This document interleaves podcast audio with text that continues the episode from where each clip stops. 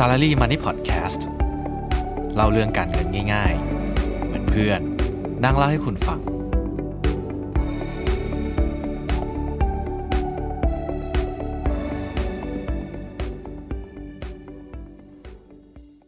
สวัสดีครับ วันนี้เนี่ยผมจะมาพูดถึงเรื่อง การลงทุนในหุ้นด้วยเงิน 100 บาท แต่ก่อนอื่น ผมก็ฝากทุกคนกดไลค์กด Subscribe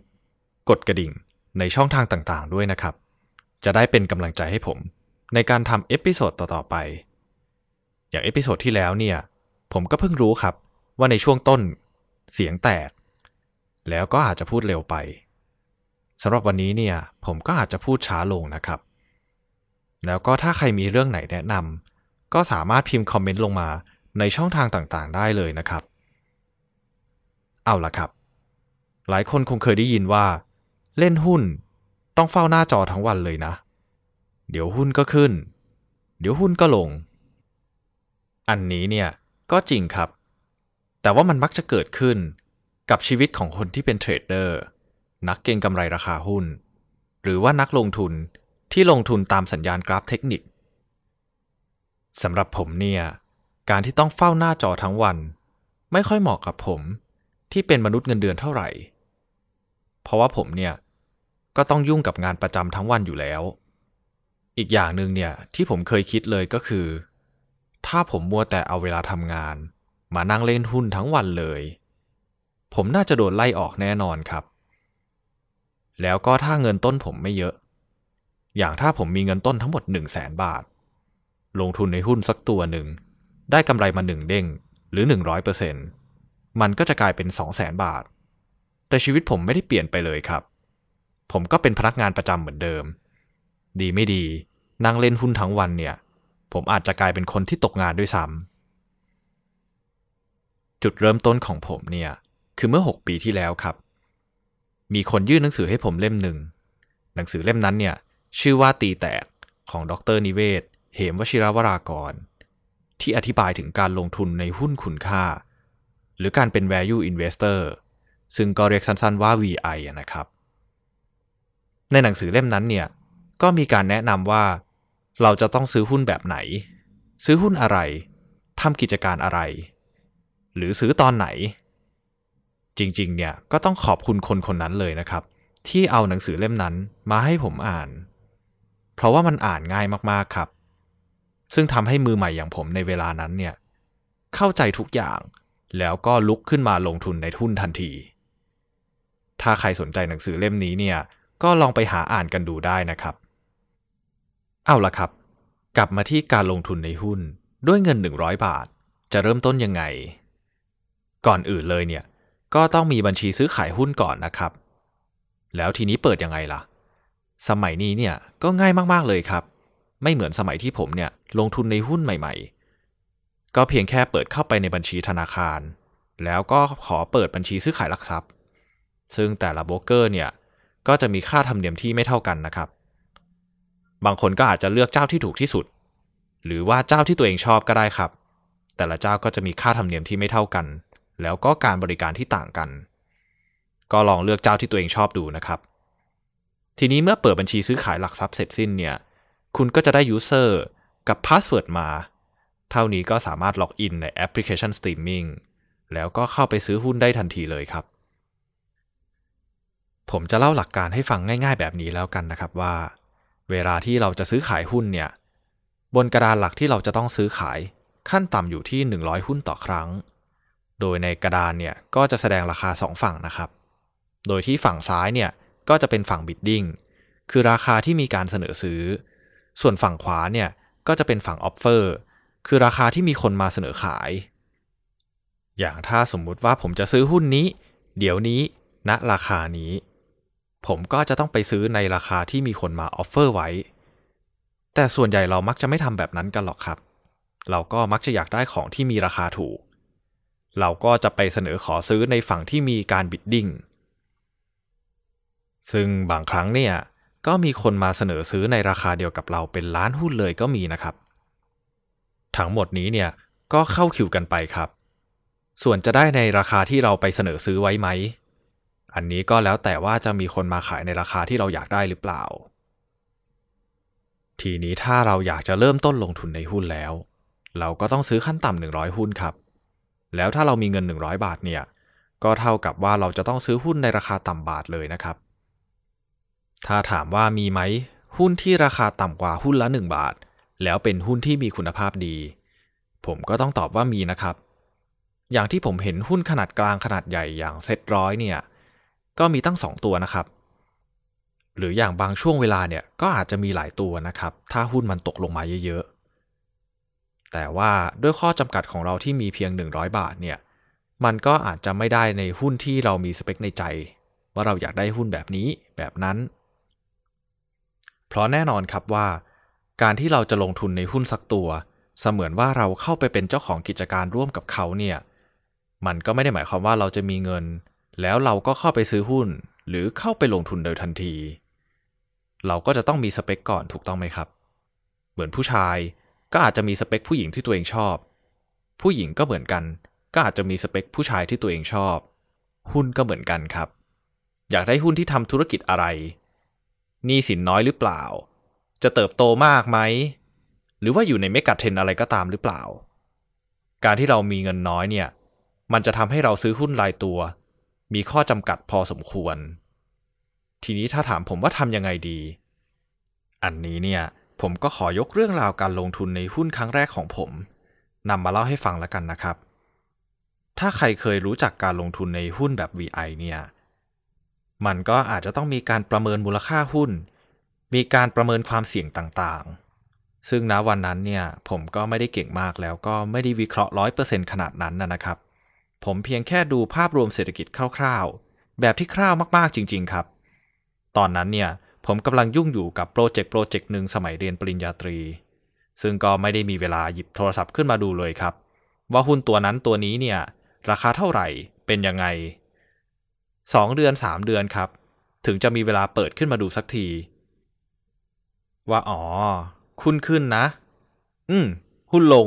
แล้วก็จบปิดหน้าจอไปเลยครับ จริงๆ ตอนนั้นเนี่ยก็อาจจะไม่ค่อยได้ใส่ใจเท่าไหร่ด้วยครับ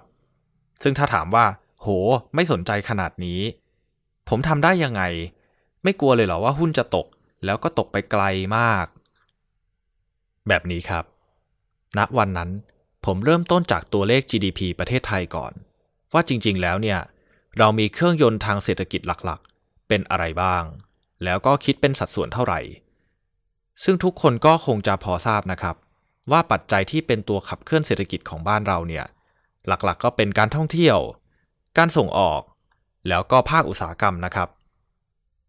แล้วจากทั้ง 3 ปัจจัยที่ผมพูดไปเนี่ยการท่องเที่ยวก็ถือว่าเป็นอันดับหนึ่งของ GDP ประเทศไทยเราเลยนะครับ สิ่งนี้เนี่ยก็เป็นสิ่งที่ทำให้ผมใน 6 ปีที่แล้ว ตัดสินใจเคาะซื้อหุ้นสนามบินตัวหนึ่ง ซึ่งจริงๆ ในตลาดก็มีอยู่ตัวเดียวนะครับ ถ้าไม่ต้องพูดก็คงรู้ว่าหมายถึงตัวไหน ผมหมายถึงบริษัทท่าอากาศยานไทยจำกัดมหาชน หรือชื่อย่อของหลักทรัพย์เนี่ยก็คือ AOT ก่อนจะเล่าต่อเนี่ยก็ต้องบอกว่านี่ไม่ใช่การแนะนำหรือชี้ชวนให้ซื้อหุ้นตัวใดตัวหนึ่งแต่อย่างใดนะครับ ผมเพียงแค่เอาเรื่องราวของตัวเองเนี่ยมาแบ่งปันประสบการณ์ลงทุนให้ฟังเท่านั้นเองนะครับ เอาละครับ ในวันที่ผมซื้อหุ้นตัวนั้นเนี่ย ก็ต้องบอกว่าผมซื้อแบบ all in เลยนะครับ เพราะว่าเงินลงทุนของผมเนี่ยไม่ได้มีเยอะมาก แล้วถ้าถามว่า all in เนี่ยคืออะไร ก็คือการที่ทั้งพอร์ตเนี่ยผมถือหุ้นอยู่ตัวเดียวเลย ไม่มีการกระจายความเสี่ยงแต่อย่างใด ซึ่งก็ต้องย้ำว่านี่ไม่ใช่วิธีการที่ถูกต้องเลยนะครับ ในฐานะนักลงทุนเนี่ยการกระจายความเสี่ยงเป็นสิ่งที่สำคัญ แต่ในวันนั้นทำไมผมถึงคิดแบบนั้น ก็ต้องย้อนกลับไปที่ตัวเลขทางเศรษฐกิจของประเทศเรานะครับ ที่มีการพึ่งพาการท่องเที่ยวเป็นหลัก แล้วสนามบินเนี่ยก็เป็นธุรกิจประเภทหนึ่ง ที่มีลักษณะกึ่งผูกขาดมากๆ ถ้าใครจะมาทำแข่งเนี่ยก็ยากมากแล้วก็ใช้เม็ดเงินลงทุนมหาศาล อีกอย่างเนี่ยเพียงแค่นักท่องเที่ยวก้าวเท้าลงมาเหยียบสนามบิน เท่านี้ก็เสียค่าธรรมเนียมสนามบินแล้วครับ นี่ยังไม่รวมค่าเช่าจากร้านค้า ร้านดิวตี้ฟรี แล้วก็อื่นๆอีกนะครับ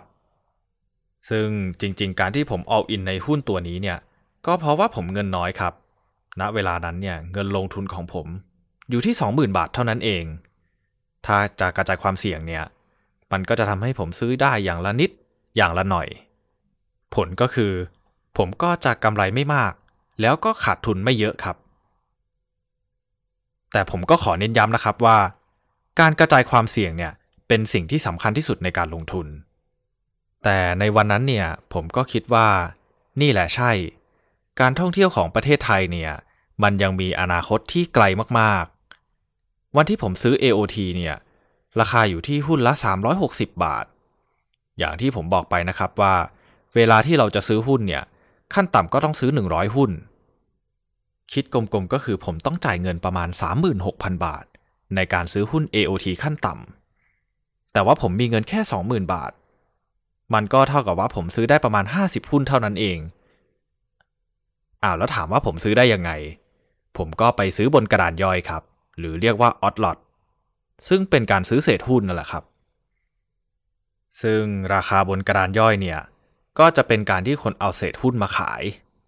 แต่ราคาเนี่ยมันก็มักจะแพงกว่าราคาบนกระดานหลักนะครับ ในวันนั้นผมก็คิดว่าผมคิดมาดีแล้วนะ ผมก็ไปลังเลครับ ตัดสินใจเคาะซื้อเลย 50 หุ้น หลังจากนั้นเนี่ยผมก็ติดตามดูงบการเงิน ดูผลประกอบการ ดูจำนวนนักท่องเที่ยว แล้วก็ตัวเลขอื่นๆที่สำคัญที่นักลงทุนควรจะติดตาม แต่ทำได้สักพักผมก็ลืมครับ ลืมไปเลยว่าถือหุ้นตัวนี้อยู่ ถึงแม้ว่าจะดูนิดๆหน่อยๆก็ตาม นึกขึ้นได้เนี่ยก็เติมเงินเข้าไปที เก็บเศษหุ้นมาเรื่อยๆ จนกระทั่งสนามบินที่ผมรักเนี่ย แตกพารายละเอียดของการแตกพาเนี่ย เดี๋ยวผมคงจะหยิบมาเล่าให้ฟังอีกครั้งหนึ่ง แต่ว่าเล่าง่ายๆแบบนี้ละกันครับว่า ถ้าในวันนั้นผมมี 50 หุ้น ต้นทุนหุ้นละ 360 บาท ก็จะกลายเป็น 500 หุ้น ต้นทุนหุ้นละ 36 บาทเท่านั้น แต่ก็ไม่ได้หมายความว่าทุกครั้งในการแตกพาจะเป็นสัดส่วนแบบนี้นะครับ แต่รวมๆเนี่ยก็คือ Market Cap ของหุ้นตัวนั้นก็เท่าเดิมนั่นแหละครับ เพียงแต่ว่ามีจำนวนหุ้นเพิ่มขึ้นเท่านั้นเอง การแตกพาเนี่ยมันทำให้ผมกลับมาใจเต้นกับสนามบินของผมอีกครั้งหนึ่งเลยครับแหมพูดเสมือนว่าเป็นเจ้าของนะครับ แต่ว่าไม่ใช่ มีแค่ 50 หุ้นเท่านั้นเอง ถือว่าเป็นสัดส่วนที่น้อยมาก ๆ ของหุ้น AOT นะครับ แต่ถามว่าการแตกพาเนี่ย ส่งผลอะไรกับหุ้นตัวหนึ่งก็ทาย้อนกลับไปในเวลาที่ผมซื้อเนี่ย คือหุ้นละ 360 บาท ซึ่งถ้าจะซื้อขั้นต่ำเนี่ยก็คือ 100 หุ้น จะต้องใช้เงินถึง 36,000 บาทเลยนะครับ มันก็ยากในการซื้อแต่ละครั้ง แต่ทีนี้พอแตกพาเนี่ย การซื้อขั้นต่ำก็คือร้อยหุ้นเท่าเดิมนั่นแหละครับ เพียงแต่ใช้เงินแค่ 3,600 บาทเท่านั้นเอง มันก็หมายความว่าทำให้มีการซื้อขายง่ายขึ้นครับ แล้วก็มีสภาพคล่องที่มากขึ้นนั่นเองนะครับ หลังแตกพาเนี่ย ผมจำได้ว่าราคา AOT ก็วิ่งไปไกลเลยครับ ลจนปกติเนี่ย ผมจะค่อยๆ เก็บเศษหุ้นไปทีละนิดทีละนิด มันทำให้ผมเก็บไม่ได้เลยครับ เพราะราคาหุ้นมันวิ่งไปไกลเกินที่ผมจะเอื้อม มูลค่ามันแพงมากๆ จนผมก็ไม่ได้สนใจมันอีกเลยครับ แต่ถามว่าจะขายเลยไหม ผมก็คิดว่าผมไม่ขายครับ เพราะผมยังยืนยันในใจเสมอว่า การท่องเที่ยวของประเทศไทย มันยังอีกไกลมากๆจริง ๆจำได้เลยครับว่าวันนั้นเนี่ยผมไม่สบาย นั่งกินข้าวต้มหมูสับอยู่ที่บ้าน สายตากำลังจ้องหน้าจอโทรศัพท์ ที่เปิดตลกสามชาหม่ำเท่งโหนง แล้วก็ขำอย่างสบายใจเลยนะครับ แต่มันมีสิ่งหนึ่งที่ทำให้ผมต้องหยุดทำทุกอย่างเลยครับ มี notification อันหนึ่งเด้งขึ้นมาครับ บอกว่า AOT มี Project Open ที่ราคา 80 บาท ผมที่ซื้อในราคา 36 บาท เด้งกว่ากว่า หรือร้อยกว่าเปอร์เซ็นต์เลยนะครับ พอร์ตผมเนี่ยเขียวจนไม่รู้จะเขียวยังไงพราะทั้งพอร์ตเนี่ย ผมก็มีอยู่แค่ตัวเดียวนะครับ ก็เคาะขายบางส่วนนะครับ ถามว่าทำไม คือในเวลานั้นเนี่ย ผมยังไม่ได้ชำนาญมากนัก เพียงแต่เห็นบนโซเชียลเนี่ยเขาเชียร์ซื้อ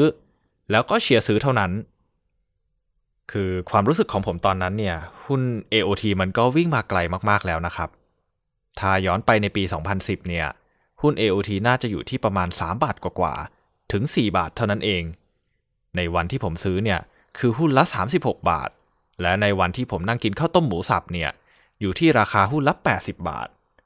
มันก็วิ่งมาไกลจริง ๆ ครับ การขายหุ้น LT ของผมเนี่ยมันเป็นความรู้สึกล้วนๆเลยครับ จริงๆ เนี่ยเราควรจะใช้วิธีการประเมินมูลค่าหุ้นมากกว่า ถ้าเราประเมินแล้วว่า หุ้นตัวนี้เนี่ยมีมูลค่าพื้นฐานอยู่ที่ 80 บาท ถ้าเมื่อไหร่ที่มันราคาต่ำกว่า 80 บาท เราก็ซื้อครับ แล้วก็มาขายในราคา 80 บาท อย่างที่ผมบอกไปครับ ว่าผมใช้ความรู้สึกในวันนั้น ก็ขายไปครับ แล้วก็เหลือติดพอร์ตไว้บางส่วน เสมือนว่าเป็นเหรียญทองของชีวิตยังไงอย่างนั้นเลยครับ ก็หลังจากขายหุ้น LT เนี่ย ผมก็ได้เงินสดมาบางส่วน ก็เริ่มแล้วครับ ในการกระจายความเสี่ยงไปยังหลาย ๆ อุตสาหกรรม ตามหลักการที่ควรจะเป็นเลยครับ เพียงแต่หลังจากนั้นเนี่ยการจะซื้อหุ้นตัวใดตัวหนึ่งของผมเนี่ยผมก็จะรอซื้อในราคาที่เหมาะสมเท่านั้นนะครับ แล้วก็ขายในราคาที่ผมประเมินไว้เท่านั้น ว่าแต่การประเมินมูลค่าหุ้นเนี่ยทำยากไหม ซื้อขายในราคาที่เหมาะสมเนี่ยจะทำยังไง ก็ติดตามผมได้ในทุกช่องทางครับ ไม่ว่าจะเป็น Facebook Fanpage หรือว่าในช่องทางพอดแคสต์นะครับ แล้วก็ขอย้ำให้ฟังอีกครั้งนะครับว่า สิ่งที่ผมนำมาเล่าให้ฟังเนี่ยเป็นเพียงการแบ่งปันประสบการณ์ของผมเท่านั้น ผมไม่ได้มีเจตนาในการชี้ชวนให้ซื้อหุ้นตัวใดตัวหนึ่งแต่อย่างใด ทุกท่านจะต้องพิจารณาในการลงทุนอย่างถี่ถ้วน อย่างในวันที่ผมซื้อหุ้นตัวแรกเนี่ย ผมก็คิดด้วยหลักการกว้างๆ แล้วก็อาจจะบังเอิญมีโชคนะครับ เพราะจริงๆ เนี่ยมันก็มีประเด็นที่จะต้องคิดเยอะกว่านั้นมาก ในการจะซื้อหุ้นหนึ่งตัว อย่างที่ผมเล่าไปครับว่าคนเราจะต้องมีการกระจายความเสี่ยงอยู่เสมอ ไม่ใช่ว่าซื้อหุ้นตัวเดียวเนี่ย แล้วจะประสบความสำเร็จ หรือโชคดีเหมือนผมอย่างกับการถูกหวยนะครับ ผมอยากจะเล่าให้ฟังในมุมกลับกันแบบนี้ครับว่า ถ้าถือหุ้นตัวเดียวกับผมเลยเนี่ย แล้วซื้อในราคา 80 บาท ในวันที่ผมอัดพอดแคสต์เนี่ยราคาของหุ้นตัวนี้เนี่ยอยู่ที่ประมาณ 60 กว่าบาทเท่านั้นเอง นี่ยังไม่ได้นับปัจจัยเสี่ยงอย่างการท่องเที่ยวจะกลับมาเมื่อไหร่ จะเป็นปี 2565 ตามที่เขาคาดการหรือเปล่า ยังมีปัจจัยเรื่องค่าเช่าอีกนะครับ แค่คิดแค่นี้เนี่ยก็ขนลุกแล้ว ไม่กล้ากดเครื่องคิดเลขเลยครับ ว่ามันติดลบไปเท่าไหร่ เอาละครับ ผมขอวกกลับมาที่หัวข้อพอดแคสต์ในวันนี้ ก็คือว่าถ้ามีเงิน 100 บาท แล้วอยากจะกระจายความเสี่ยงไปด้วยเนี่ย สามารถจะทำยังไงได้บ้างคำตอบของผมเนี่ย คงไม่ใช่การซื้อหุ้นรายตัวอย่างที่ผมเล่าไปแล้วครับ เพราะว่าด้วยการที่เรามีงบประมาณที่จำกัด การจะกระจายความเสี่ยงไปยังหุ้นหลาย ๆ ตัวเนี่ยก็เป็นสิ่งที่ทำได้ยากนะครับ หรือบางครั้งเนี่ยอาจจะทำไม่ได้เลยด้วยซ้ำกองทุนรวมเนี่ยผมคิดว่าเป็นคำตอบมากกว่า แล้วเวลาที่เราซื้อกองทุนรวมเนี่ยมันก็ง่ายกว่าการซื้อหุ้นครับ ถามว่าทำไมสำหรับผมเนี่ยผมจะเข้าไปดูหนังสือสรุปชี้ชวนข้อมูลสำคัญ หรือ Fun Fact Sheet ก่อนเลยครับ ว่าเขามี Top Holding อะไรบ้าง ถือหุ้นอะไรอยู่ในสัดส่วนเท่าไหร่ ตรงนี้เนี่ย ก็ดูเลยครับว่ามันตรงกับวิว หรือมุมมองของเราหรือเปล่า แล้วถ้าถูกใจเนี่ย ก็ไปดูปัจจัยอื่นๆเลยครับ อย่างการกระจุกตัวของกลุ่มอุตสาหกรรม ซึ่งมันก็เป็นสิ่งที่สื่อถึงการกระจายความเสี่ยงนะครับ แล้วผมก็จะไปดู past performance ต่อเลย ว่าเขามีผลตอบแทนย้อนหลังที่ดีมากน้อยแค่ไหน แต่ก็จะมีสองสิ่งครับ ที่ผมให้ความสำคัญมากเป็นพิเศษหนึ่งก็คือค่าธรรมเนียมจะต้องเป็นธรรม ไม่แพงมากจนเกินไป และสองก็คือ maximum drawdown นะครับ ถามว่า maximum drawdown คืออะไร ก็คือในช่วงที่ราคาหรือ NAV ของกองทุนเนี่ย ตกลงไปต่ำที่สุดคิดเป็นกี่เปอร์เซ็นต์ ซึ่งก็อาจจะดู benchmark แล้วก็ค่าความผันผวน SD ประกอบไปด้วยว่ารวมๆเนี่ยมันเป็นยังไง กองทุนที่ลงทุนในหุ้นไทยเนี่ย จริง ๆ ก็มีทางเลือกให้เลือกมากมายเลยนะครับ หลายคนก็อาจจะลองวิเคราะห์ดูว่าจะเลือกกองทุนหุ้นแบบไหนดี แล้วหลายกองเนี่ยก็มีขั้นต่ำในการซื้ออยู่ที่ 1 บาทเท่านั้นเอง จริง ๆ ถ้าเขาเป็นสปอนเซอร์เนี่ย ผมก็อาจจะบอกได้นะครับว่าเป็นของบลจไหน พอดีอันนี้เนี่ยผมเพิ่งเริ่มทำพอดแคสต์ก็เลยยังไม่มีสปอนเซอร์นะครับเพราะฉะนั้นเพื่อนๆก็ลองหาดูนะครับว่าเป็นของบลจไหน เอาเป็นว่าบอกใบให้ว่าเป็นของค่ายสีฟ้าสีน้ำเงินอะไรประมาณนี้แล้วกันนะครับ มาถึงตรงนี้เนี่ยเพื่อนๆทุกคนก็คงจะพอเห็นภาพในการลงทุนแล้วนะครับ ส่วนถ้าใครคิดว่าตัวเองมีศักยภาพมากพอในการเลือกหุ้นรายตัว ผมก็เชียร์ให้ซื้อหุ้นรายตัวครับ ส่วนถ้าใครที่ยังไม่มั่นใจ ก็เอาเงินไปซื้อกองทุน ให้ผู้จัดการกองทุนที่มีความชำนาญกว่า เอาเงินของเราไปลงทุนดีกว่าครับ เพราะว่าเผลอๆเนี่ยบางทีการซื้อกองทุนกองทุนเดียว เป็นการซื้อหุ้นหลายตัวพร้อมกันเลยนะครับ แล้วมันก็เป็นการกระจายความเสี่ยงได้เป็นอย่างดีด้วย เราก็เพียงแค่เสียค่าธรรมเนียมกองทุนเท่านั้น ส่วนจะเลือกกองทุนไหนเนี่ย ก็แล้วแต่การวิเคราะห์ของเราเลยครับ เราเพียงแค่เลือกกองทุนที่ดีตามปัจจัยต่างๆ ที่ผมได้บอกไปแล้ว ส่วนใน episode หน้าเนี่ย ผมก็กะว่าจะเอาเรื่องกองทุนรวมมาเล่าให้ฟังนะครับ ว่ากองทุนรวมมีกี่ประเภท มีอะไรบ้าง รายละเอียดจะเป็นแบบไหน จะเล่าอะไร รอติดตามได้เลยนะครับ ผมก็ขอย้ำอีกครั้งนะครับว่า ถ้าคุณเป็นมนุษย์เงินเดือน การลงทุนเนี่ยไม่ใช่ทางเลือก แต่ว่าเป็นสิ่งที่ต้องทำเพื่อการเกษียณที่ดีของคุณ และถ้าคุณยังไม่รู้ว่าจะเริ่มต้นยังไง ก็เพียงแค่กด subscribe YouTube กดกระดิ่ง กด follow podcast ของ Salary Money Podcast ในทุกช่องทาง ทั้ง Spotify, SoundCloud แล้วก็ Apple Podcast จะได้ไม่พลาดทุกเรื่องราวการเงินที่สำคัญ ใน episode ที่แล้วเนี่ยมีคนบอกผมนะครับว่าผมเล่าเรื่องเนี่ยสั้นเกินไป มันยังไม่ถึง 10 นาทีเลย ใน episode นี้เนี่ยผมก็เล่าซะยาวเลยนะครับ นี่ก็เล่ามา 20 กว่านาทีแล้ว ผมก็ขอขอบคุณทุกคนมากนะครับ ที่ติดตามเรื่องราวการเงินของผม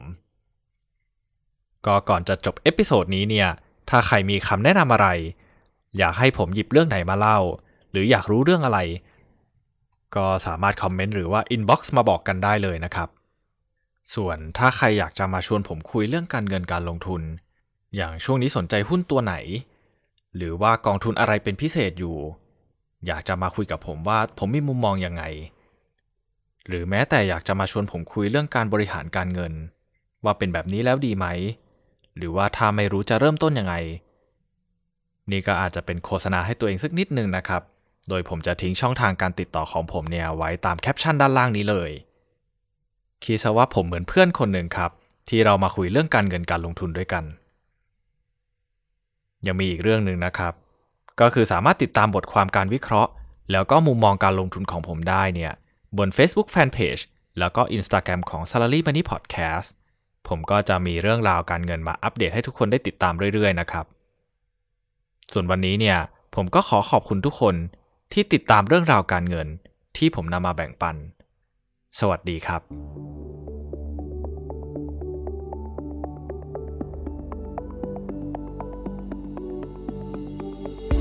อย่าลืมติดตามเรื่องราวการเงินของ Salary Money Podcast ได้ในช่องทาง Facebook, YouTube, Spotify และ SoundCloud แล้วการลงทุนจะไม่ใช่เรื่องยากสำหรับคุณอีกต่อไป